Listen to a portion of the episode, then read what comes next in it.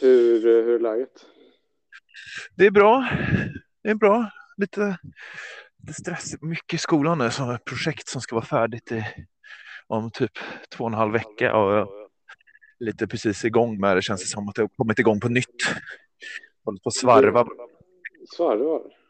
Ja, jag, håller på med, jag går i designutbildning så jag håller på med ett projekt nu som ska vara någon slags utforska din egen skapande processen och sånt där Är det, är, flummigt. Men... det, är det metall eller trä? Ja, jag är metall, så jag svarvar i metall. Eh, nej, varför säger jag metall? Trä menar jag. Ja, Jag svarvar i trä.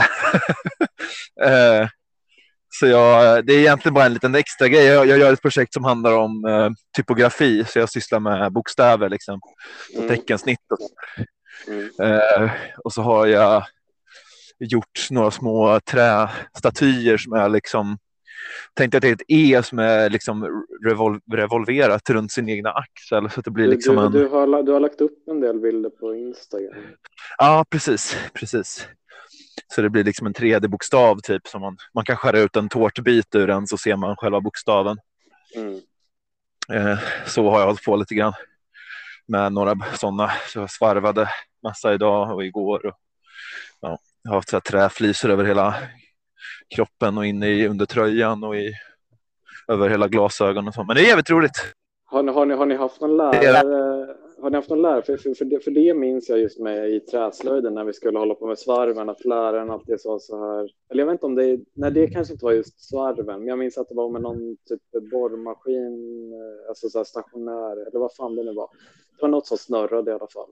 Så berättade Ja. han alltid historien om någon elev som hade liksom eh, haft utsläppt hår. Ja, och fastnade i det. Ja. Håret bara drogs av. eh, just, just det. Ja, det känns väldigt mycket som en sån där berättelse som, som läraren berättar för att ungarna ska vara försiktiga. Ja, som säkert i all, alltså jag ska inte säga aldrig har hänt, men säkert inte har hänt på liksom den skolan jag gick på. Eh, Precis. Nej, något sånt tror jag inte jag har hört. Däremot så, nu är det också liksom universitetsnivå, så tänker jag att de kanske tänker att folk är tillräckligt mogna för att inte behöva ha en berättelse för. Men de sa typ så att man inte ska ha tröjor som det så här hänger eh, så här snören från. Typ tänker så här en munkjacka liksom som det hänger ett par snören från för att dra åt luvan liksom. Ja, i alla fall inte några rejäla tröjor tänker jag. Om det är en så här riktigt gammal sketen tröja som håller på att falla isär, då tänker jag att det är Ja. Då kanske den river sönder. Jag tror Ja. att det handlar också om säkerhetsgrejer, att den liksom rycker mot dig, in dig i någonting. Nu har det inte varit så här, alltså en, en svarv är inte så farligt. Det är liksom en träbit som snurrar runt väldigt fort. Eller så kan så kanske få det, det kanske egentligen bara handlar om att de inte vill ha in några jävla snören i maskineriet. Som Ja, precis. Det också kanske. Ja. Exakt. Ja, men det kommer jag ihåg att de pratade om eh, för, alldeles i början, men annars så har det inte varit något, något sånt. Jag tänker mest det så här, att vara här nere i trä, träverkstan på skolan. Det känns lite som så här. Det som man aldrig fick göra på träslöjden i skolan. Jag vet inte, jag var så här. Jag vet inte om det bara var jag som var så här lillgammal och tyckte att det var typ töntigt med grabbiga saker när jag var liten. Men jag var alldeles så förtjust i träslöjd. Jag gillade typ syslöjd. Eller så typ ville jag gilla det. Inte, Jag var aldrig så jävla förtjust i det heller egentligen. Men jag tror att det mycket handlade om att man nästan aldrig fick använda maskinerna på träslöjden. Utan det var nästan alltid så att läraren fick göra det åt en. Typ. Mm. Eh, väldigt få. Någon gång fick jag använda en sån här vinkelslip eller vad det heter. En sån här stor snurrande platta liksom som man får slipa ner en träbit med. Mm. Så fick jag, jag kommer ihåg att jag stod och slipade på den och tyckte det var så jävla kul. Så jag bara så här tryckte in träbiten i den. Och så började det lukta bränt och så var den helt svart. Jag därifrån och gömde den. Jag tänkte ville att läraren skulle bli arg på mig. Självklart så kallade vi vår träslöjdslärare för träslöjds-Hitler också. Det tror jag är namnet på alla träslöjdslärare. Mm. Jag tror inte vi hade det. Vår, eh, i, I mellanstadiet så, så, eh, så var det en... eh, Alltså först hade jag en som hette Christer. Han hade jobbat där väldigt länge, men sen typ gick han i pension eller någonting. Då började Ja. en som hette Färens. Uh, antar att han kom från Ungern, typ. Ja. Mm. Han var väldigt så här... eh, Alltså när han pratade, dels gillade han att prata väldigt, väldigt länge. Och, eh, och det var väldigt tråkigt, men man, man fick alltid så extremt starkt intryck av att han älskade sin egen röst. Runkade till sin spegelbild och, och allt Okej, okay. men han var ganska ung då eller? Nej, han var kanske 40, 40 mellan 40 och 45. Ja. Um, men, uh, men något som det är väl mer välkänt uh, det fenomenet ibland med liksom gympalär att, att man börjar liksom kalla dem bakom ryggen för uh, pedofiler och så. Ja. jag tror bara mest var för att vi ogillar dem så mycket så började vi liksom alltså det var ju bara något som höll oss till en liten grupp personer som, som inte umgicks alla tre så himla ofta, men, men vi började liksom eh, kalla honom för pedofil bland varandra och, och min kompis Elias, det var ganska ofta som vi lekte en viss lek som var att han skulle vara lockbete för, för honom. Ja, det är rått. ja. Ja, du vet, det känns som att det var liksom man, det, var liksom en, det här med att här, kalla, kalla lärare för pedofiler känns så himla mycket som en sån här, något som alla gjorde typ. Det var alltid någon lärare som fick den stämpeln typ. Mm. Men jag tror aldrig att det var, jag, vet inte, jag, tror, alltså, jag tror nästan aldrig att det var så att folk så här, att man, man visste liksom ändå att det var på skämt. Liksom. Ja, jo, jo, jo, jo. Men det var ändå ganska grovt liksom. Alltså, så här, hade det... Jo. Då känns det som att träslöjds-Hitler inte lika illa längre. Alltså jag hade hellre varit Hitler-pedofil. Det ska jag, jag ska brodera en, en, så här liten, en liten grej med korsstygn och, och ge dig i födelsedagspresent. Ja, det får jag gärna göra. Hellre Hitler än pedofil. det är det vår värdekonservativa hållning. Ja, det är exakt. Ja, jag, vet jag sa det så himla lätt där, att så här, hellre Hitler än pedofil, men jag, jag tror nog ändå att jag håller mig vid det. Men det beror också lite på så här, vad det ska betyda. Skulle jag vara Hitler nu eller skulle jag vara Hitler under Hitlers... Om, om du vore Hitler nu skulle du väl vara död? Ja, precis. Så här, skulle jag då vara Hitler nu som död eller skulle jag vara Hitler nu fast jag liksom lever så här som i den där filmen? Ja, eller skulle du vara Hitler på Hitlers tid eller skulle du vara en pedofil på Hitlers tid? Ja, just det. Hellre Hitler nu än en pedofil på Hitlers tid. jag, jag, tror, jag, jag, vet inte, alltså det, det, känns som på något sätt att vara pedofil på Hitlers tid. Alltså man kunde nog komma undan ganska bra ja. sjuka liksom. Det gäller bara inte att vara typ pedofil och typ jude eller något. Det är den värsta sortens pedofil. Och I alla fall om man befinner sig i Hitlers land. Ja, precis. Just det. Hellre, hellre Hitler nu än pedofil i Hitlers land under Hitlers tid. Mm. ja, jag vet inte, men, men jag tänker att det, att det, det minns ändå jag som, och det är kanske något man säger till lite yngre barn, men att eh,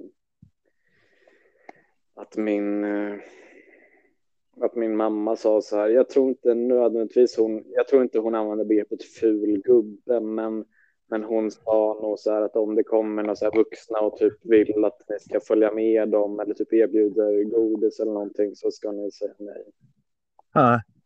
Men, eh, men jag tänker liksom, om man tänker på kanske, jag vet inte, 40-50-talet eller någonting, där mm. var det nog inte så att liksom, alltså man talade nog inte så, eller barn visste nog inte så att ja, men det finns en viss typ av människor som tänder sexuellt på barn. Nej, jag tänker att det kanske inte var riktigt lika så det var den här, den här liksom scaren fanns inte. Det var ju någon gång som det började bli en grej att folk ville det blev, för. Det blev lukrativt att erbjuda barn godis. det, jag tänker på den här um, du vet, eh, vet du Barbro Lindgren? Vet du om det är? Mm, det vet jag. Hon som har, hon som har skrivit uh, Loranga Massin och D'Artagnan. Ja, och hon Eddie-böckerna. Vad sa du? Eddie-böckerna också. Eddie? Det vet inte jag vad det Ja, det var någon annan barnbokserie. Om barn som. Men hon har också skrivit en serie som heter typ Hemligt, jättehemligt och Bladen brinner tror jag de heter. Eh, Som är typ hennes eh, dagböcker från när hon var eh, liten. Mm. Som är väldigt bra jag för mig. Eh, som är så här, en, jag tror en handlar om henne när hon var typ åtta, en när hon är 12 och en när hon är 14 kanske något sånt. Så det är liksom så här barn, nästan tonåring och tonåring typ. Mm. Och det är någon, eh, någon av hennes kompisar där som eh, tydligt har liksom haft något så här, har ett, som är lika gammal som henne och då kanske de är 13 eller 12 eller 14 där någonstans. Som har så här, alltid går och hänger med en typ lastbilschaffis och så här, ja men alltså ligger med honom. Det är underförstått. Eh, jag vet inte ens hur underförstått det är, det är ganska tydligt. Och det här är ju ändå liksom så här 50-tal eller någonting. Mm. 60 kanske. Eh, men det, jag vet inte, på något sätt så den, den eh, storyn eller den karaktären kommer ofta upp i mina tankar när jag funderar över så här om det var det liksom vanligt med sånt förr eller var det något som har kommit på senare tid eller något, jag vet inte. När jag tänker, Ganska- last, när jag tänker lastbilschaufför så tänker jag automatiskt en så här 55-årig gobbe typ. Ja, precis. Man får så riktigt så obehagliga, jag minns att det var en ganska obehaglig del. Det är också så skumt för det, är typ barnböcker. Alltså inte Mm. riktigt så, verkligen. Den här är väl då kanske den när hon är lite äldre, så den är kanske till för lite äldre, men ändå. Mm. Eh, ja. kanske, man kanske ska läsa om dem, se om de håller någonting. Man har ju ändå en fäbless för sådana här livsskildringar liksom, och de går nog väldigt fort att läsa. Mm. Ja, ja, jag vet faktiskt inte. Men jag tänker då att det inte är nu för tiden, alltså att, att barn är lite mer medvetna. Mm, Och Lite Ja. mer woke om pedofiler. Fast det, ja, det på det riktigt woke sättet som, som vi lär att. inte, det på, inte som på 70-talet. Nej, precis. Ja. Det är jävligt eh, weird. Hur har din, eh, hur, hur har du haft det sen sist? Ja. Ehm, först vill jag säga att Tinder är världens sämsta app. Ah, har du provat att hindra? Det kanske du har gjort länge förstås. Ja, jag ska väl inte gå, gå in på det av olika anledningar, men, eh, men det är ju... Ja, Ja. Men hur, vadå, vad, har, du, har du någon bra Tinder eller någon hemsk Tinder-historia? Eller varför är det så dåligt? Nej, snarare motsatsen. Ja, du har ingen historia alls och därför är det dåligt. Ja. Såklart. Ja. Ja, jag, vet inte, jag, har, jag har använt Tinder i typ en vecka eller två. Eh, men det, är under, jag, det, under, din, eh, din längsta singelperiod någonsin. ja, sen jag var 15 typ. Så, eh, ja, jag, vet inte, jag hann inte njuta av, eh, av Tinder. Eh, Det är men det var kul att flippa. Man får vara väldigt, väldigt uh, ytlig och bara flippra genom folk. Men det hände ju liksom inte. Det var ju väldigt lite. Alltså, jag började chatta lite med några, men det var liksom inte ens. Ja, jag vet inte.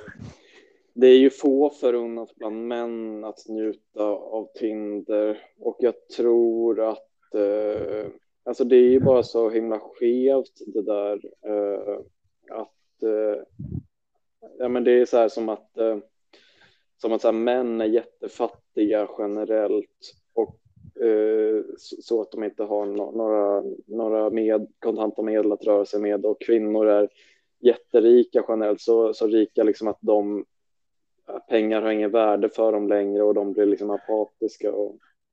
Eh, på Tinder menar du nu? Ja, men liksom att det...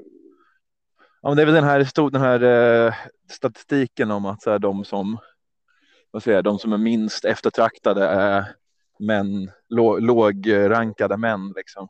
Mm. Att vad är det, lågrankade kvinnor.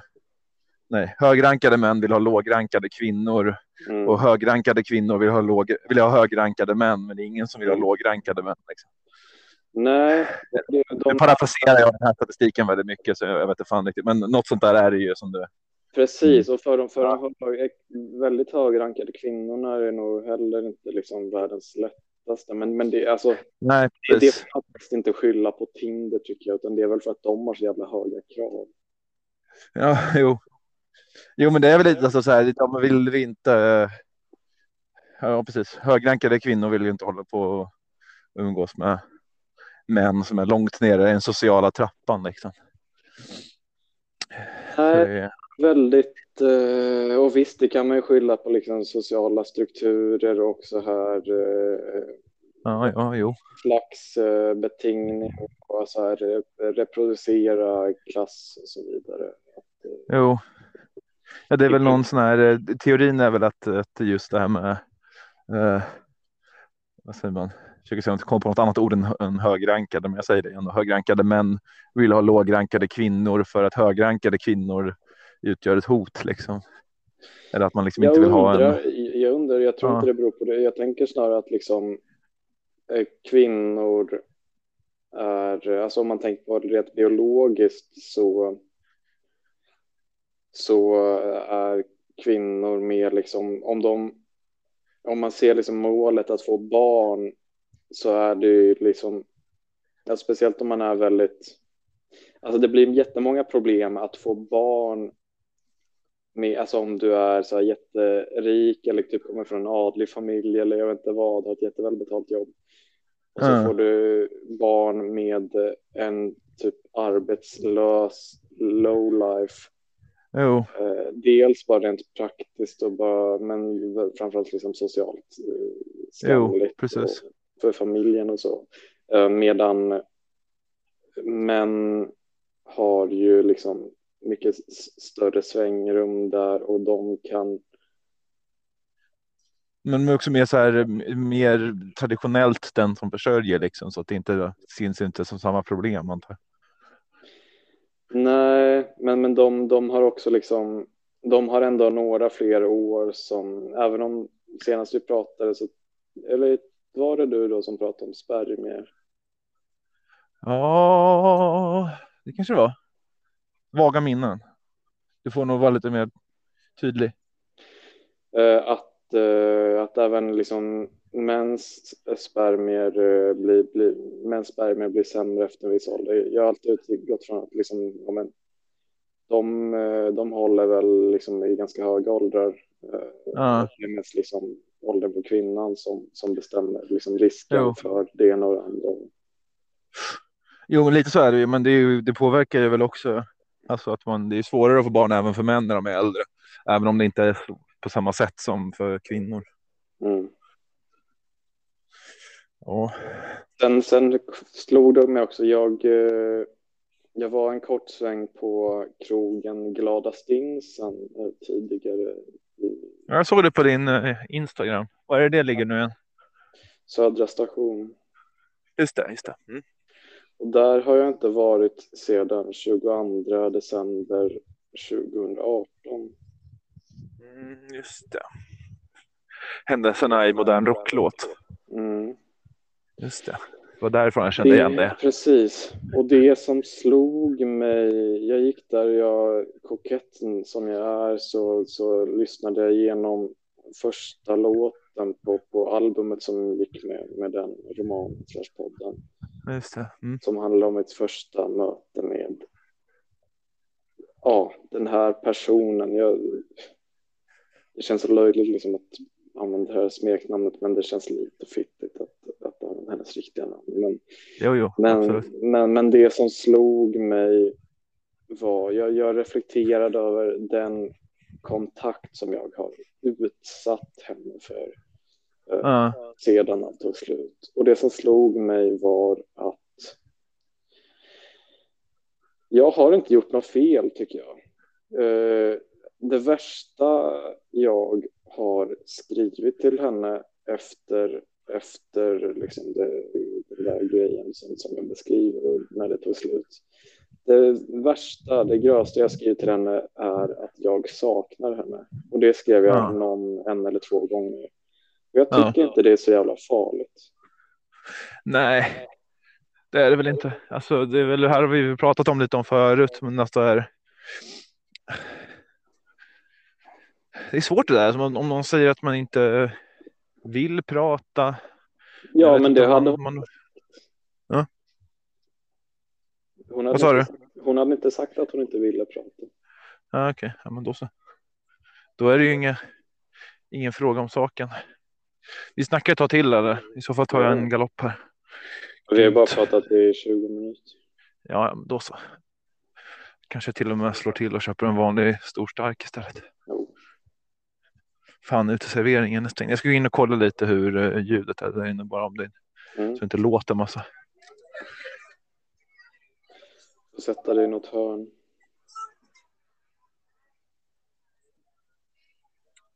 Hur låter det här i hörnet? Jag hör ingenting från någon annan. Det är bara, du hör bara mig? Ja. Okej, perfekt. Då så. Men då går jag till baren här och köper en, Mm. en ölers. Så har jag något att stå på i alla fall. Mm. Ska jag säga, eh, tar en eh, kontinental.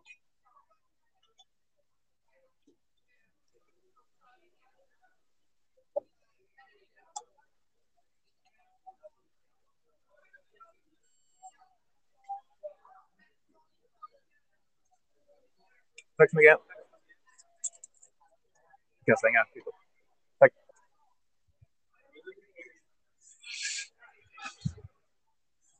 Sådär. Vad, är det, vad heter stället? Vad sa du? Vad heter stället? Ölstugan Tullen heter det. Eh, det är ganska trevligt. Här i Göteborg. I Stockholm också kanske. Eh, försöker vara klassisk pub.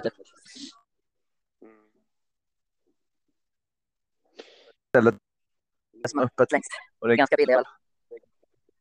Mm. måste köpa Mellis här för ska ju till skolan någon. Jag, vet jag, har, jag blir bara mer och mer Framförallt när det kommer till sån här vanlig pilsner så dricker jag mer och mer folköl och mellis. Det känns liksom inte som att jag vinner så mycket på att få dricka starköl jämfört med mellanöl. Eh, definierade mellanöl som 4-5 år. Ja, precis. Eller 4-2 är det här tror jag. Okej. Men eh, det som förr hette mellanöl då. Mm. Eh, men också folköl. Alltså, alltså hade det funnits folköl ute på, på lokal oftare så hade jag nog druckit det oftare än vad jag gör. Jag dricker ganska ofta hemma. Eh, Mm. Nej, nej, men det, är, det är väl gött att dricka, dricka öl bara. Liksom. Ofta så, alltså när jag sitter hemma och kollar på film och dricker en öl till maten så vill jag ändå inte riktigt bli full. Så då är det ju bara, man får en lagom litet bass av, av en folköl. Jag märkte också att jag så här, ibland har jag druckit alkoholfritt för att jag ska köra på kvällen eller någonting. Och Mm.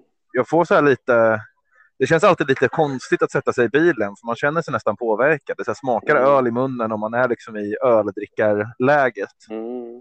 Så det, ja, jag vet inte. Skål! Skål. Ja, nej men det är ju. Jag har insett att det, den perfekta mängden liksom för att vara hemma. Det är, eh, det, är alltså det, det är i princip samma mängd, men det är en. En, alltså när man vill lyxa till det lite så, så, så är det eh, antingen ett sexpack eh, tre femmor eh, 33 centiliters eller eh, fyrpack eh, 50 centiliters, Mm. vilket är eh, alltså typ eh, någon två centiliter ifrån att vara lika mycket. Ja. Just det. Så Ja, det det är, eh, det är en sån jag, jag sitter och jag dricker sådana små 33 centiliters burkar nu. Ja, jag brukar köpa 50 centiliters folköl, men det är för att de brukar vara billigare. Liksom. De små brukar vara dyra, men jag gillar egentligen tanken mer av de små ölen. Jag Mm. föredrar överlag oftast att dricka en lite mindre öl för att så den håller sig kall. Liksom. Men det, Ja, ja men det är en... Ja, jag vet inte riktigt. Jag, jag har bara så här väldigt fina minnen av när jag hade varit i Göteborg och satt och och, eh, och hade köpt en sån eh, Carlsberg, eh, ett sånt litet sexpack. ja, Men det, det, det kanske har mer med liksom bara att jag hade en del så här trevliga telefonsamtal. Ja. Jo, precis. Jag, Ja, har, det är, ja. jag, jag minns inte, jag har nog tagit upp det förut med dig, men jag har en viss bekant eh, som, eh, som eh, bodde i Tyskland fram till nyligen och som hon berättade att det fanns någon slags här, typ, någon speciell typ av typ landsortspubbar där eller landsorts eh, öl, ölstugor som, Mm. som hon sa att det inte riktigt fanns en motsvarighet i, i, i, I, i Sverige. alltså. Ja, jag minns inte Okej. vad, vad, exakt vad, vad namnet på var. Det fanns. Är, det ett, är det en sorts gubbar eller ett, stä, ett ställe eller vad sa du? Ett ställe, alltså någon sån här landsortspubbar. Pubbar sa jag, inte gubbar. Ja, ja. Det finns ett ord, kneipe säger man ju som betyder typ krog. Och det brukar vara liksom så här kvarterskrogen liksom. Men det kanske finns något som är mer ute på landet, det vet jag inte riktigt. Nej, det, man, får, man får fråga henne. Jag har ju inte varit ute så jävla mycket i Tyskland egentligen. Alltså så här, jag har ju varit i Hamburg flera hundra gånger och hälsat på äh, min farmor och sånt. Eh, men jag har inte varit i Tyskland så mycket på egen hand, lite grann, men inte så mycket. Och då har det liksom inte blivit så mycket att gå ut och dricka och sånt. Jag har varit med min kompis Plogen och jag var, när vi tågluffade efter gymnasiet så var vi lite i Hamburg hos min farmor och hälsade på. Och då gick Mm. vi till en, några, jag tror vi var där kanske tre dagar eller två dagar. Men då gick vi i alla fall två kvällar då minst till eh, en liten kvarterskrog en bit runt hörnet från där min farmor bodde. Mm. Som ju verkligen var så här, ja men tänk dig liksom här, en Jack Vegas-krog. Fast, äh, fast Mm. jag vet inte, det var liksom väldigt litet och alla som hängde där var liksom folk som bodde i området och var ja, dubbelt eller tre gånger så gamla som oss. Så de tyckte det Mm. var kul svenskar som hängde där. Typ. Det var jävligt trevligt. Men sen sist jag var i Hamburg så såg jag att de hade rivit det, den lokalen. Det var lite sorgligt. Ja, alltså jag undrar hur vanligt det är i, för även så här rätt sunkiga ställen, alltså om man säger i innerstan i, i Stockholm tänker jag då, Mm. sunkiga ställen, det är ju verkligen inte så att det bara är liksom de som bor eh, precis där som hänger där.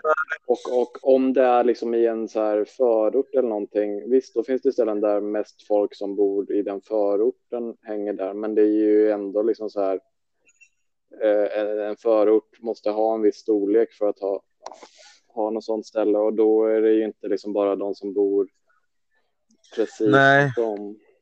Nej, precis. Det måste ju finnas krogar överallt liksom. Som är, jag, inte, jag tror den, den sortens här krogkultur tror jag inte riktigt finns i Sverige. Inte längre Mm. i alla fall. Den här Mm. liksom cheers.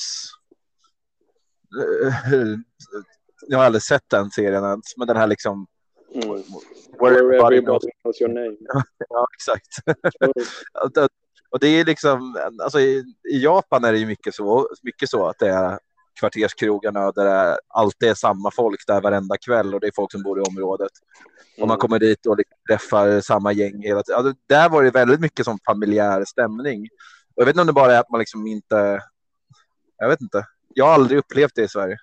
Det är så här World of Warcraft, att du loggar in eh, tre år senare, det vill säga du åker till Japan tre år senare och så fortfarande samma Ja. personer som hänger där. Alltså jag tror fan de som överlevde corona är, är liksom kvar där. Eh, Hur, ja. hur hade ni, för vi hade liksom två olika smurf eh, i, i, i min skola. Ett var, ett var så här helt, man kunde inte ta det på allvar alls, för det var så här, om man sa samma ord samtidigt så sa den ena smurf, du är skyldig mig en läsk. ja. Men det var ju aldrig någon som liksom tog det på allvar och liksom faktiskt betalade en läsk någon. Men det andra var ju det här smurf och då, då fick man inte tala förrän någon sa ens namn. Jo, precis. Det är som, den amerikanska eller engelska jinx liksom. Mm. Eh, det finns väl något How Much Your Mother avsnitt som handlar om det. Ja, jag, jag har tänkt, jag tänkt, först förstod jag inte vad du menade med två olika smurf, men det där har jag verkligen, jag har absolut hört de två. Men Mm. jag undrar om att man typ har blandat ihop det lite grann, att det är så att om... För jag har för mig att, den, att jag har också hört någon gång att det är så att om du säger ditt namn innan någon har sagt, eller om du säger något innan någon har sagt ditt namn så, så Mm. har den liksom att kräva en läsk av dig typ. Mm. Och så har man bara kopplat av det till att smurf du skyldig mig en läsk. Vilket Ja. jag då skulle argumentera för är, är regelbrott. Men Mm. Jag, eh, jag vill, vill tro att jag var liksom för smart slash liksom eh, för eh, icke-socialiserad för att liksom stå emot det där att, att inte prata. Men jag minns faktiskt inte. Alltså jag minns situationen där andra så här gick runt och men men jag tror jag också var en ganska så här eh, alltså ganska solidarisk slash inte solidarisk och ganska snabbt för andra som bröt den besvärjelsen. Mm. ja, jag tror det också. När så här, jag minns, jag har någon så här, jag tror nog att jag kanske så spelade med i ett litet tag Mm. och sen så, jag vet inte, sen var det väl någon som sa ens namn eller så sket man bara i det liksom. För det, alltså det, det förlorar ju verkligen, det är inget, här, det är inget långt skämt. eller vad man ska säga. Det är liksom det är det är ingen bra lek egentligen, den är jävligt tråkig. Mm. Så att man, eh, om man är liksom i ett socialt sammanhang eller hänger med kompisar eller någonting så eh, vill man ju helst kunna prata och att de ska kunna prata. Så att, jag, vet inte, jag tror aldrig det här höll särskilt länge i, i mina sammanhang. Nej. Men det, det är sant. Jag undrar varför det heter smurf. Ja, det, det är faktiskt en bra...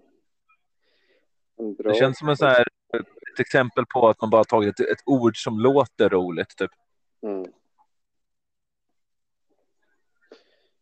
Ja, det, det är en jävligt... Eh, det, det, man, man skulle behöva göra något slags så här... eh, Det kanske inte är så här antropologiskt direkt, men liksom någon som... Eller snarare etymologisk, liksom. Ja, en undersökning. Man kanske skulle göra en, en, eh, an, en a- antropologisk också och göra kolla olika delar av Sverige. Vad, Mm. är det en gratis läsk eller är det inte säga någonting som gäller? Ja, och på något sätt liksom få reda på var det kommer ifrån. Ehm, För liksom visst, själva företeelsen lär ju, framförallt vill man veta kanske ifall det finns variationer i, i vad man kallar det. Men, men själva företeelsen, man kanske kan utgå då från att den kommer från Amerika, men det måste ju ändå varit någon som var först med att Undrar om den personen lever, ja, förmodligen kanske, men, men den, den första med att kalla det för smurf. Ja, den första smurfaren.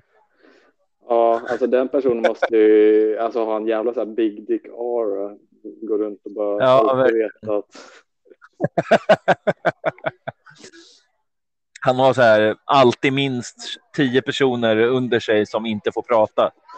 För att han, har, han, han ser alltid till att ha minst tio stycken smurfade bekanta.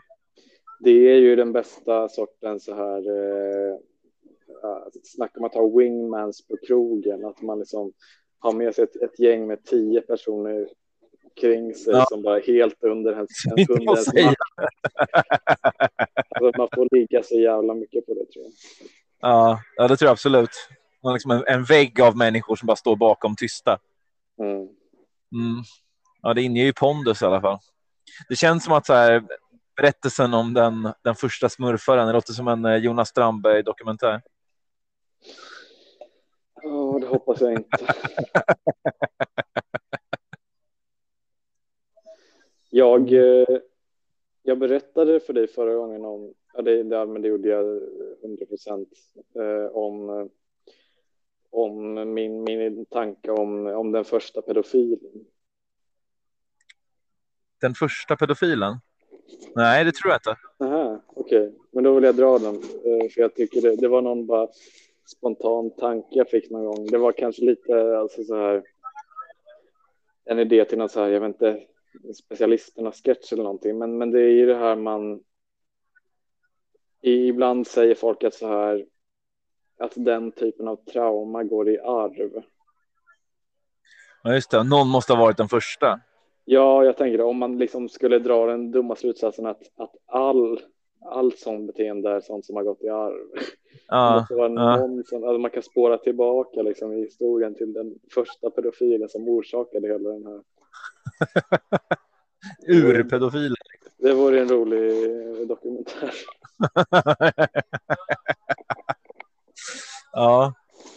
Men undrar om det var liksom att det var om det urartade liksom att det var någon som började med bara så här.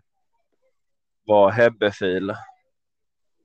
Och sen så liksom, liksom att dens ättling tände på någon som var ännu lite yngre och den som Mm. tände och den ättlingen så att det liksom gick ner mer och mer. Ja, eller om det var Liksom. så vad, vadslagning eller så här bara man utmanade varandra. Och då att någon, att någon slog vad med någon att de inte kunde ligga med ett barn.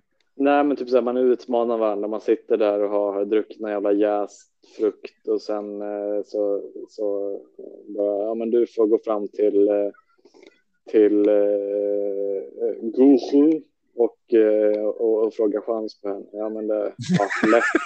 Ja men du får gå, gå fram och, och, och liksom ha sex med, med, med Ah. det, det, det, alltså, det måste vara, i så fall måste det vara en himla, himla, eh, alltså en person med en, en alltså sån stor pall. För om man liksom går med på då att det går i arv så måste det vara ett, en, ett, ett barn typ till den här personen. Att liksom jag utmanade till att ha sex med ditt barn. Det är ändå ganska. Ja, Det ska gå i arv. Fast det kunde ju också gå i arvet hos den andra då. Att det inte är ett, det är inte ett, genetiv, ett, liksom ett genetiskt arv från en pedofil till en annan pedofil. Utan att det är... Nej, i och för Ja. för. Ja, men det, ja, men det är klart. Det är klart. Ja, men nu tänkte jag fel. Ja, men det är ändå... Ja. ja det känns också... Det måste vara så här helt eh, sjukt då för den som får det vadet. Men tänk om, om det är den första pedofilen, då är det ingen som någonsin har tänkt på det förut. Liksom. Nej, Att- jag, jag, jag, jag tycker i och för sig det fortfarande är rätt sjukt. Jo. jo, jo, men tänk dig då hur det måste ha varit för någon som liksom aldrig ens har, har liksom tänkt att det ens är möjligt. Det har aldrig funnits tidigare i liksom mänsklighetens och tidens historia att någon har legat med en minderårig. Nej, det, det, det är liksom imponerande bra koll de har på allas åldrar. Alltså Ja. de, de, man skulle ha lejt in dem med så här eh, ensam, ensamkommande flyktingbarn.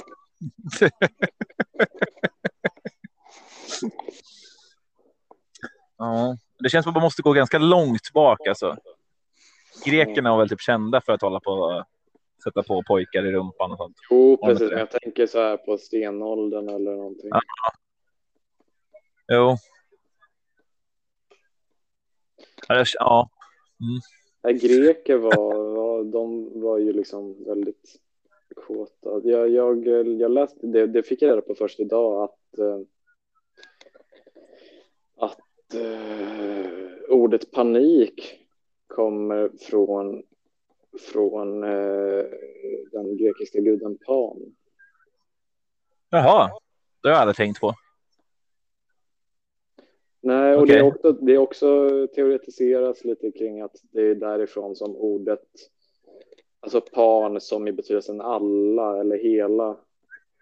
Eh, Ah, Det okej. också kommer därifrån, för det var någon myt, alltså det är massa olika om hur, hur pan kom till världen, men det var någon myt där, vad säger man, Pene, Pen, Penelope, Penelope Ja. eh, var det Odysseus eh, fru. Okej. Eh, när, när han var borta och, mm, på sina äventyr och hon hade massa friare som kom och Mm. det var 108 friare tror jag. Och eh, enligt den här eh, myten då så så låg hon med alla de här 108 friarna. Fan. Okej. och Jävlar. eh, fick barn med en av dem som var, var någon form av eh, gudom. Eh, och eh, och då, då, då blev Pan till. Det är ändå alltså, statistiskt under att hon bara fick barn med en av dem. Ja, Men, alltså, det känns inte som att så här. eh, men det kan ju alltså- ha varit, eh, ja men ja, alltså det beror på hur, hur, eh, under hur lång period. Om, om det var under en period som är kortare än, än nio månader så känns det nästan hundra procent att eh, om hon får barn med någon så är det bara en av dem. Ja, just det, det är sant. Hon får barn med den första såklart. Och sen så är hon, kan hon liksom inte få barn längre. Eller vad man ska säga. Hon är redan gravid. Ja, eller så får de barn med den eh, 50 eller något. Ja, jo.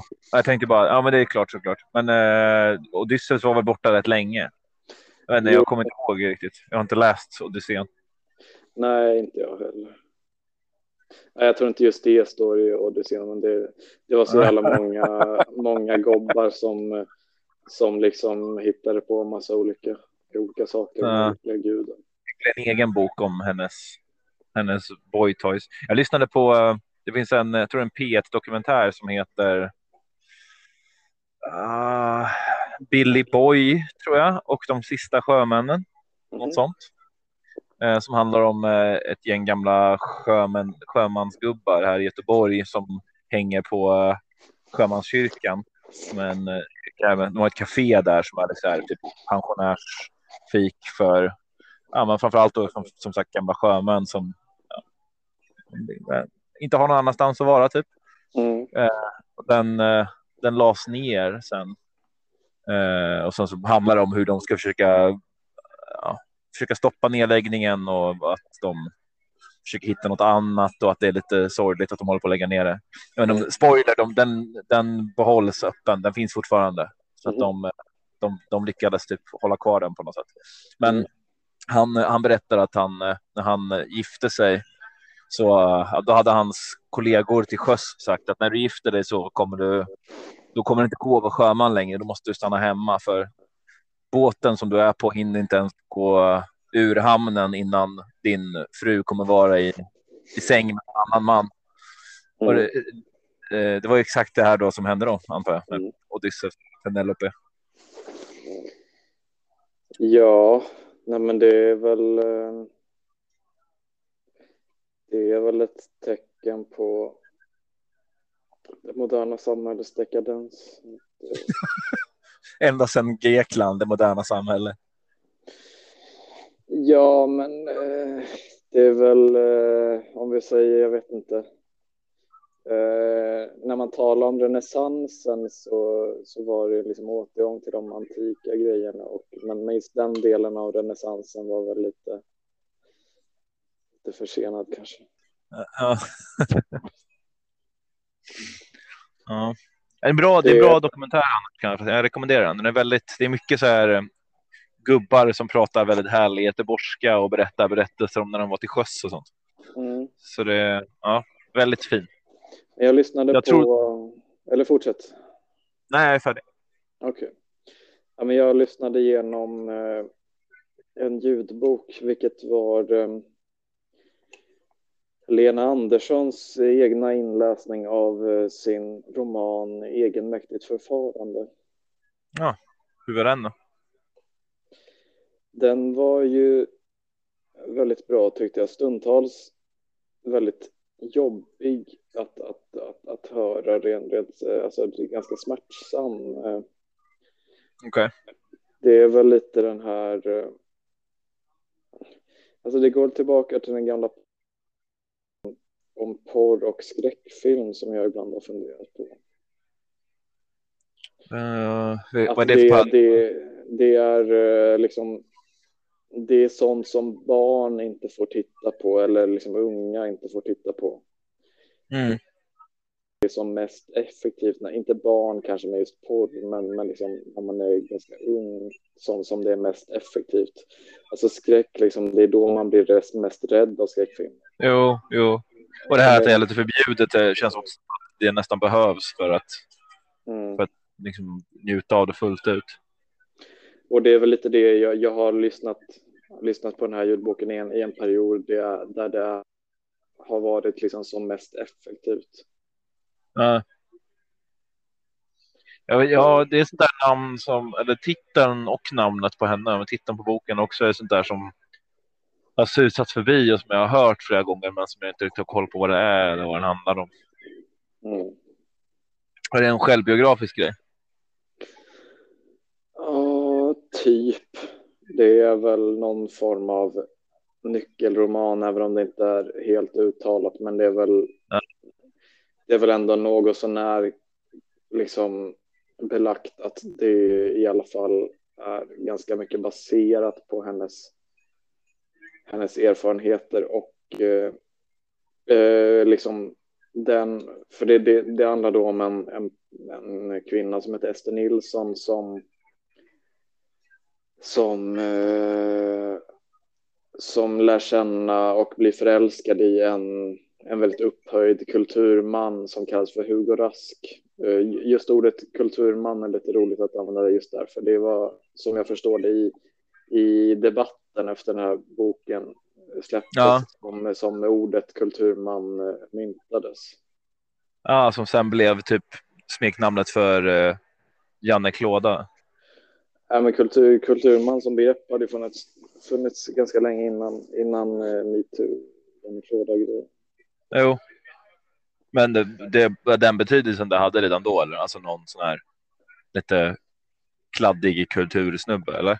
Inte nödvändigtvis kladdig, men mer någon, eh, någon sån som, eh, som, som eh, jag vet inte hur man ska liksom definiera, men, men, men som har en, en väldigt hög status inom kultursvärlden och eh, på grund av det kan liksom kan, eh, ja men så, som, som känner till sin status och kan liksom utnyttja den. Det behöver ju inte vara liksom några övergrepp eller så, men, men, men som beter sig rätt svinigt ändå. Jo, precis. Som vet att han har råd med det. Liksom. Ja. Ja, och han, alltså speciellt när man, när, med så här platserna och gatorna på Östermalm som beskrivs i boken så är det ganska tydligt och, och dessutom har den här personen dejtat Lena Andersson under en period så är det ganska tydligt att, att det, det handlar om eh, Roy Andersson. Jaha, oj. Men, Nej. eh, men det var mot, mot, mot slutet av den boken i alla fall, apropå det här med moderna samhällsdekadens, men, men det var eh, en, en sak som eh, så, så skrev Ester Nilsson då, slash eh, Lena Andersson en, en eh, någon slags eh, krönika om eh, eh, vad ska man säga, den här eh, mer traditionella eh, icke frisläppta par, parförhållandet. Mm. Och att hon beskrev då att det, det är inte liksom poängen med, med det är inte att liksom hålla kvinnan liksom instängd eller eh, ofri utan poängen med det är att när det är alltför fritt så så gör det automatiskt att, att folk att det, det skapar sådana såna ojämlika situationer och, eh, och liksom sociala spel och eh, att, att folk blir så sårade, sårade och eh, liksom bara naturligt har det utvecklats för att undvika just sådana situationer som, som beskrivs i den här boken. Eh, och eh, bara det här att, att, att kvinnan då blir eh, ofri är, är bara en, en, en oturlig konsekvens av det. Men, men det, ja, Mm. Ja, alltså det känns ju. Det har väl gjorts o, o, oskyldiga, o, vad säger man? Åtskilliga, vad säger man? Många, skitsamma, jag ska Mm. inte prata så svåra ord. Jag har gjort många, många exempel eller experiment med det här med mer, mer eh, frisläppta relationer. Och jag vet inte, jag, jag, jag, jag har väldigt svårt att tro på att det verkligen eh, går. Alltså, det är klart att det kanske finns enstaka fall där det har gått jättebra, men jag, alltså, jag vet inte fan, det finns en anledning till att, att, det, att vi funkar som vi gör och, att det ser ut som vi gör. ja, tänker att i det här fallet, pratar just det med att, att, eh, med, med kvinnans roll i det hela så är det ju liksom lika mycket en, en säkerhetsställning för henne. Mm. Om man tänker historiskt, liksom bröllopet eller för äktenskapet var en till stor del en ekonomisk eh, Mm. överenskommelse så var det ju liksom absolut i henne, i kvinnans intresse att, att eh, ha en, ett monogamt förhållande. Liksom. Ja, alltså spe speciellt med tanke på, på eh, barnafödande, tänker jag. Jo. Att, eh, den, den typen av stabilitet. Och då menar jag inte så att, så här att ja, det måste finnas en fader där som kan ta ut halva pappaledigheten och bla bla bla. Mm. För, för det, det är ju liksom, det, det har nog inte män eh, varit så jättebra på att göra genom historien kanske, men, men, men att eh, helt enkelt att det är eh, väldigt svårt. Eh, alltså även om mannen inte hjälper till så lika mycket eller särskilt mycket så, så är det nog ganska svårt. Har det varit ganska svårt genom historien för Ja, alltså det har i princip inte funnits så, så, så jättemycket om man går lite längre tillbaka, ensamstående mödrar, eh, just för att man Nej. insåg att eh, det behövdes det här, eh, den säkerheten. Jo, precis. Ja. Så du börjar, du börjar närma dig en materialistisk analys av äktenskapets och förhåll- kärleksförhållandens historia. Varför de ser ut som de gör. Ja, men, men det är liksom. Ehm, jag vet inte, grej, grejen med det här förhållandet som beskrevs, det var inte något så här. I, i, i- i boken så, så var grejen där var ju att den här Hugo Rask var väldigt otydlig i sina signaler. Eh, liksom, ibland vill han träffas och vara väldigt passionerad, ibland var han helt ointresserad. Han, Mm. han vill inte liksom svara på några frågor om, om hur, hur deras relation såg ut. Han var väldigt avvärjande till sådana frågor. Och det... Ja, jag vet inte. Det är väl... Det är väl så Det det, känns- finns en risk att det kan bli. Ja, jag vet inte, det känns också så himla mycket som en eh, ett extremt barnsligt beteende. Liksom. Att, att inte kunna. Jag vet inte, det känns som att det är någonting som, eh, som eh, kanske har uppmuntrats av, av vår kultur idag. Liksom det här att inte kunna bara acceptera sin, eh, sin roll som, som eh, pojkvän eller man eller vad man ska säga. Jag vet inte, jag har en en vän som är vän med eh, jag har kvar lite grann. Um, du kanske får eh, blipa det här namnet, men, eh, eh, men jag har en kompis som är ihop med hans, eller nej, förlåt, jag har en kompis som känner hans typ tjej. Mm, jag, har, Som- jag har träffat henne också några gånger. Ja, ah, okej. ja. Eh, och hon är ju typ i min ålder och han är typ dubbelt så gammal eller något nästan. Mm. Eh, men han är liksom väldigt mycket av en, vad jag har förstått, jag vet inte, han kanske är jättetrevlig, jag har aldrig träffat honom. Eh, men eh, jag, jag har hört från, Trevlig är nog en, en, en, överdrift. jag har förstått att han är lite av en kulturman liksom. Att, eh, att han är, det är också att, att han också väldigt, att han inte kan, han har tydligen inte kunnat liksom säga till henne att de är ihop. Mm. Utan det har liksom i evigheter bara varit, nej jag vet inte, men det har liksom varit i fem år. Mm. Och han är typ, vad vet jag, 40 någonting. Mm. Och att man liksom i den åldern inte kan vara liksom lite mer ärlig med sig själv och jag vet inte, inte vara en jävla bebis. Det, det är något som är extremt provocerande med det. Ja, alltså jag, jag, jag hade någon tanke om det här med, det var ju något, något begrepp som slängdes runt eh, eh, tidigare i år, eh, vad det nu var, med det här med kanske män. Ja, just det. Han är väl kanske typexempel av det. Att, att Mm. inte kunna liksom. Uh, jag, inte, jag, jag får att hela debatten det var ganska töntig och så, men. Det här med att liksom. Alltså jag kan känna igen mig lite i det också, att jag var lite sån för när jag var yngre. Men det känns som att man säger när man börjar komma. Jag bara säger att inte kunna. Vad säger man? Dedikera sig till något och inte vilja liksom Men- men- hugga något i sten utan att vara Ja, lite. men, men, men, men det tror jag är en annan sak. Jo, Det är skillnad om man är en eh, tonåring och om man är precis. Eh, spe speciellt när man liksom dejtar personer som liksom ja, men börjar börjar när det gäller strax Mm. över 30 så så ja men för jag ska, jag ska man ska ju aldrig säga för alla för det är klart det är för och sånt men, men, men liksom när det kommer till till barn då så är det ju något väldigt eh, eh, alltså det, det är sån himla utpressning nästan att inte kunna.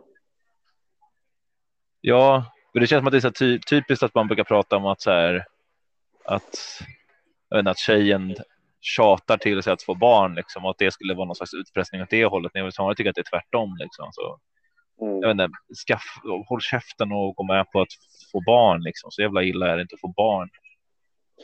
det, Eller om det du inte vill ha barn så bara, jag vet inte, det känns som att så här, jag, det är något som jag bara, alltså när jag var typ så här 20 eller någonting, då kanske jag också var så här att jag inte visste om jag ville ha barn någonsin, men då är man ju också 20 och dum i huvudet liksom. Alltså när man blir lite äldre så känns det som att man börjar förstå att bara för att man får unga betyder inte att man inte, att man slutar leva typ. Nej, men det är också det är bara någonting så här att man, att man ser sig ha en... För oavsett om alltså det här, det, det, det låter lite shady att skriva rätt till någon, det, det har man kanske inte oavsett vad, men, men att man har att man har rätt att hålla någon på halster så eh, när man liksom är medveten om, om, om hela den, den tendensen med, med, med, med barn. Alltså det är ju väldigt... Jo. Ja, då får man ju bara säga att då får man göra slut i så fall. Om Ja. man inte vill ha barn. Alltså om det, om det är mer värt för en att inte ha barn än vad det är att vara tillsammans med den här personen, då får man göra slut. Liksom. Och det är väl fine. Alltså, jag, menar, alltså, folk, jag säger inte att alla ska behöva ha barn. Det är liksom upp till var och en. Även om jag på något sätt så här, inte helt logiskt. Och jag tycker kanske inte så, men jag känner det så att det känns så här lite typ någon som vägrar växa upp och bara. Jag vet inte. Det känns lite som att man så här, det, känns. Jag tycker det känns jävligt barnsligt och töntigt att inte vilja ha barn på något sätt. Men eh, det är bara något. Det är mer en känsla än något jag egentligen tycker. Ja, men det, det är något så här arrogant över det också. Ja, och jag menar, alltså, det är också så här, om det finns någonting som jag så här stör mig så jävla mycket på så är det liksom den här. Alltså det finns ju liksom den här bara så här, man, ska, man ska inte sätta barn till världen för att det är så en hemsk värld eller typ så här för miljön för att det är jättestor ansträngning på jorden att ha barn och vi ska inte ha fler människor och sånt. Och det känns som en sån jävla liksom. Det känns som att man är typ så här 14 och för första gången har liksom öppnat en Nietzsche-bok eller någonting och tycker att det är jättespännande med edgy Ja, filosofi. Typ. Ja, men då kan ni väl kollektivt självmord. eller? Ja, men gå bara skjut dig då i så fall. Ja, precis. Håll käften liksom. Och så kan vi som tycker att det är viktigt att leva göra det och så kan du sluta gnälla om det. Mm. Typ. Jag vet inte, det, är... det ska vi egentligen inte heller göra för du ska inte tro att din kropp är din egen. Du, du är en del av samhället här. Du får gå och jobba eller någonting och hålla käften istället. Mm. Ja. Jag vet inte, det är något där, det är, det är någonting jävligt provocerande med det på något sätt. Det kanske är just det här liksom självgoda i att man typ tycker att man är, man är liksom över det, att, Mm. att skaffa barn eller att, jag vet inte. Jag tycker också det är lite samma med liksom, det var någon diskussion om att, eh, att det var så här, vore bättre för, mäns för jorden om alla människor bara dog, typ för att mänskligheten har utsatt jorden för så mycket skit. Och det känns också så himla så här. Ja, ja, men om vi inte har några människor, varför ska vi då liksom rädda jorden? Eller vad är liksom? Vad är poängen att, att rädda någonting när det inte finns någon där för att se att det har räddats? Ja, jag, jag tror inte att människor på all Alltså att rädda en person eller att rädda en grupp av personer eller att rädda till och med, jag vet inte, men, men det är en sak. Men jag tror inte man kan, man kan inte se jorden som en. en Som någon människa. egen spelare liksom. Nej, precis. Nej, som man måste offra sig för att, alltså Nej, om, om man precis. offrar sig för att, att rädda en människa så är det något ädelt. Om man offrar sig, om man liksom hoppar framför, om någon så här eh, gasar ihjäl sig för att det är så många giftiga avgaser och det dödar jorden. Mm. Men vad fan, vad fan. Jo, lite, lite så. Typ. Alltså så här, ja. Det är väl en sak att offra sig själv för, nå- för, för the greater good eller någonting, men det måste också finnas någon där som liksom får ta del av the greater good och jag tycker inte att det är att det typ så här får leva apor i någon djungel eller eller andra djur eller växter någonstans tycker jag inte. Det är inte tillräckligt mycket av någon, utan jag tycker nog att som, som människa måste man väl ändå kämpa för att människor ska få leva. Det finns en väldigt vacker textrad tycker jag som enligt vissa kanske kan tolkas som lite hemsk men eh, eh, det slutet på den textraden lyder så här i support animal testing I'd kill a kitten to save a human being Ja, lite så. Mm. Det finns väl en anledning till att, det, att man sysslar med djurtester. Liksom. mm. Sen så kan jag hålla med om att det är, det är klart att det vore bäst om man kunde slippa det. Men jag tycker helt klart att en människas liv är mer värt än ett, ett djurs liv. Ja, ja. Och det tror jag de flesta tycker, även om vissa kanske inte vill tycka det. Typ. Men, Ja, det, det, något som slog mig också var bara något kort var att eh, det här med, och det är väl världens äldsta spaning, det här med att, att folk som säger att, att eh, alla människor är lika värda är, är de är dumma i huvudet. Liksom. Det, men, eh, men, men det var just det här att, att eh, oavsett vilket håll man kollar på det så är det bara dumt. För om man, om man kollar på något absolut värde, absolut människovärde, ja, så stämmer ju det inte alls för att eh, folk föds och eh, tillskansar sig olika förmågor och liksom färdigheter. Och, jo, precis. Om man ser det från ett något slags ekonomiskt perspektiv eller någonting. Jag vet inte. ja, eller bara objektivt att, eh, att eh, hur, hur mycket någon kan tillföra världen eller samhället är olika. Men även så om man, ser, om man ser på det på ett relativt perspektiv det är ju Alltså det, det är nog ingen som kan säga det med, med största allvar att, att de värderar alla personer i världen lika mycket. Nej, men eh, de allra flesta eller alla skulle ju liksom om de var tvungna att välja mellan att ens mamma skulle dö eller nå- någon människa de aldrig har träffat skulle dö Mm. så hade man ju alltså det hade ju inte varit ett svårt val även om det hade varit ett jobbigt val eller man ska säga. Mm. Eh, typ så. Det blir lite så här eh, filosofiska pojkrummet här. Jo, men i- så, så, det var därför jag drog den brasklappen i början. Ja. Men bara liksom att från, bara att så här från båda, jag hade aldrig tänkt på just att från båda de perspektiven så är det bara koll. Jo. Man kanske får finna sig så att alla människor har ett lika potentiellt värde eller sånt där. Men eh, jag vet inte. Ja, eller, all, eller jag kan inte ens sträcka mig till att alla människor borde behandlas som om de var värda lika mycket. Jag tycker inte att någon, någon som har gjort något jättehemskt borde behandlas. Eh, Annars så skulle det vara så så skulle vi inte ha något straffsystem eller någonting. Nej. Eh, Så så är det ju inte. Sen att man kan, ja. Nej, precis.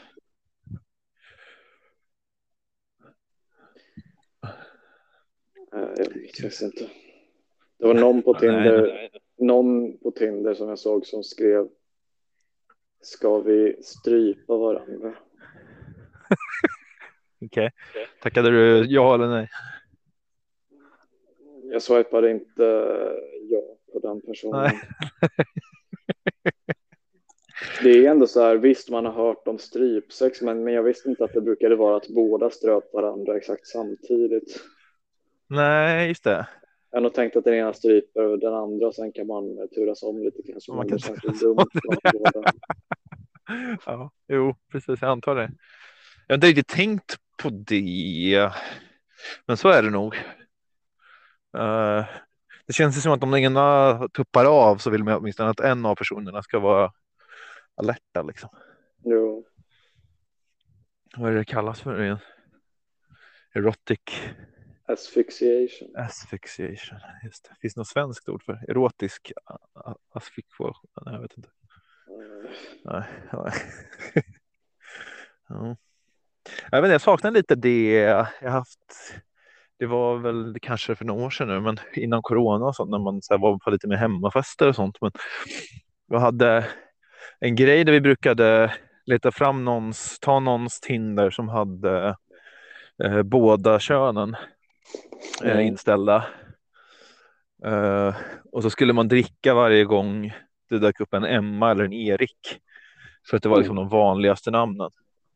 Så gjorde man liksom ett drinking game av det samtidigt som man så här fick scrolla igenom en Tinder som ju var så här bra festaktivitet typ. Mm.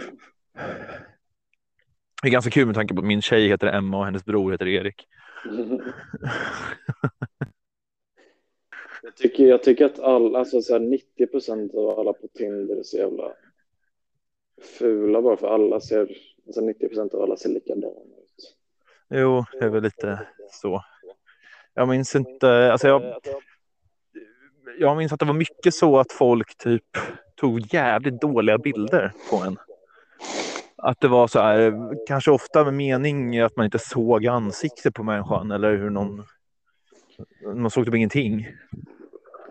Ja, det är nog lite, ja jag vet inte. Jag tycker att många verkar ha ganska så bra professionellt eller halvprofessionellt tag, alltså som ser proffsiga ut. Men bara att de är liksom alla, alla ser ut, eller 90 procent av alla ser ut som att de vill, de vill se ut som Bianca Ingrosso. Okej. Ja. Hur, hur är det? Alltså väldigt sminkad eller? Jag vet inte riktigt hur hon ser ut. Ja, precis. Ja. Mm. Alltså typ som en så här typ godtycklig, jag vet inte, alltså just Paradise Hotel kanske är lite mer trashiga personer, men bara sådana som, Ja, men det är influencer-looken liksom. ja precis, precis. Ja. Som, I den mån man kan kalla det för en look, men jag tror jag förstår vad du menar. Mm. Men ki- killar har ju den klassiska att posera med en stor fisk eller ett vapen. Den- Den är ju. Det är väl ingenting jag gjort själv, men jag gillar, jag gillar tanken. Men hur, hur vanligt är det egentligen? Jag, jag tänker att man Jag vet inte, jag har sett det några gånger, men det känns ju också väldigt. De som ser ut så. Mm, jo. Alltså, jag, skulle inte, jag skulle inte våga eh, påstå att det är majoritet som gör det. Men det är ju också de som liksom sparas och läggs upp på något sånt där jävla Twitterkonto eller något. Det finns till för att mobba stackare som bara vill få en flickvän typ. Men eh, ja, jag vet inte. Det känns ju lite så här, lite trad att stå med ett gigantiskt maskingevär eller en jättestor lax och tänka att så här, det här kommer jag vet inte, funkar det på någon? Det kanske bara är så att man är så instängd i sin sån här storstads Twitter sarkasmbubbla så att man inte fattar att så här, det är det här tjejerna på landet typ vill ha kanske. Jag vet inte. Jag vet faktiskt inte. Jag, jag känner bara att jag skulle inte vilja, vilja dejta någon som det skulle funka på. det kanske känns lite utanför ens egna liksom zone. Jo. Eller ska säga. Men man kanske ska prova och bara lägga upp. Jag tycker du ska prova och försöka få tag på ett stort maskingevär och sen fot fota dig själv med det. Se vad som Ja, men händer. alltså det kan man ju göra, men då vill vi ändå ha lite mer så här alt-look, lite mer så här 80-tals eh, industrial, eh, stå med någon så här. Något som ser ut som en så här nazi-uniform typ. Ja, just kanske- Just det. ja. Var fan är jag någonstans? Jaha. Har du tappat bort det?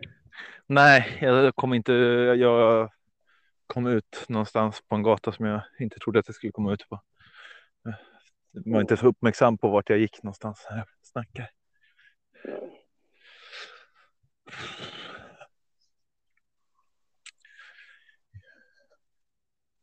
Nej, det, det är tufft att vara människa, men det verkar... Ja. Det är tufft att vara människa. Ja, det tycker jag också. Men, men vissa har väl mindre tufft eller mer tufft än andra. Jo. Jag skulle egentligen klassa mig ganska lycklig lotta, men jag har känt lite så här på senaste tiden också att jag har varit lite. Ja, jag, har mått, jag har inte riktigt mått lika bra som jag brukar göra. Så man, eh, var mycket så här att jag får eh, ångest över små saker och sånt. Typ. Ja. Jag vet inte om det är sådana här varningstecken på att man ska gå och snacka med en psykolog eller något. I don't know. Det är varningstecken att du är kvinnlig av dig. Du är, du är, en, du är en neurotiker. Du, du är Ja, just det. neurotisk mer än psykotisk. Ja, jag lider av hysteria. Eller hysteri. Jag måste operera bort min eh, äggstock eller vad? Livmoder är det. Just det. Jag började kolla på, eller fortsatte kolla, men jag hade nästan kollat klart på den för länge sedan. Och sen så Mm. nu ikväll så min tjej upp det igen och kolla på Downton Abbey. Mm. På tal om neurotiska, hysteriska människor. Men Mm. har du koll på vad det är? Eh, Jag har inte sett det, men det är något, något, gammalt hus och det är något så brittiskt. eh, Ja. Bri- Brittisk aristokrati i början på 1900-talet. Typ. Det, jag vet inte, det tycker jag är rätt roligt. Den är liksom välgjord och det finns någonting kul i det här sättet som de pratar och sånt. Som man tröttnade på efter fem säsonger, men nu när man så här börjar om igen, eller vi börjar inte om utan vi fortsätter typ där vi var, mm. så känns det liksom. Då är det, då är det rätt kul igen. Ja, vi har faktiskt kollat på en, en tv-serie också eh, på senaste tiden som, som är den första jag har kollat, kollat igenom. Eller det är bara första säsongen, men det första jag har kollat igenom sedan kanske mars eller någonting. För jag är ju vanligtvis inte någon som kollar igenom nya saker och framförallt inte själv för att det bara Ja. det, det, det faller mig inte in och det, det kräver liksom en, en, en yttre motivation som till exempel en annan person som håller en Eh, Men, men, men just den här, det har varit bra tidsfördriv för den, eh, jag tycker den första säsongen är extremt bra. Jag vet inte om du har koll på det? Eh, Du har inte, jag tror inte du har sagt. Ja, True Detective. Ja. Ja. ja, det var en sån som jag, när första säsongen kom ut så tittade jag på halva typ. Mm. Och sen så eh, såg jag aldrig klart den. Aha. Det blev liksom aldrig bara av. Men det är en sån som jag har tänkt titta på. Jag har hört att den är bra. Första Mm. säsongen och tredje säsongen har jag hört är bra. Mm. Att andra säsongen inte är så bra. Men Ja, precis. Jag har läst det också. Ska- ja, det känns som man kan väl lika gärna se den också om man kollar på sina man. Ja, eller ska man skippa den? För det är en antologiserie. Ja, just det. så- De har ingenting. De hör inte ihop med varandra alls. Nej. Så känner man sig sugen kan man ju se den sist i så fall. Det är sant. Nej, men jag tyckte den eh, första säsongen var väldigt, väldigt bra. Ja, den är väl också rätt så här snygg. Har väldigt bra intromusik av Mm. Handsome Family tror jag de heter. Mm. Den har jag haft länge i olika playlists och sånt, några av deras låtar. Mm. En väldigt bra låt som handlar om eh, att han hittar ett hål i sin trädgård Mhm. som man kastar ner saker för och så inser han att det är ett, ett eh, hål som aldrig tar slut så då börjar han hissa ner sig själv i det och sen så, Mhm. Han, så är, faller han där och sjunger om att han håller på att falla fortfarande och fortfarande inte slagit i botten. En bra låt. Jag tror den heter Mm. Bottomless Hole. Ja, Nu börjar jag närma mig hemmet här så jag måste gå och ja, pissa så jag tror att jag eh, får avsluta samtalet här. ja. Lika bra. Ja, det är väl lika bra. Var det något, eh, något sista du vill säga? Nej. Då eh, får jag säga god natt. Men vi Ja. hörs i dagarna så Mm. får du ha det så bra så länge. Ja, detsamma. God natt. Yes. Ha det bra. Ja, hej då. Hej.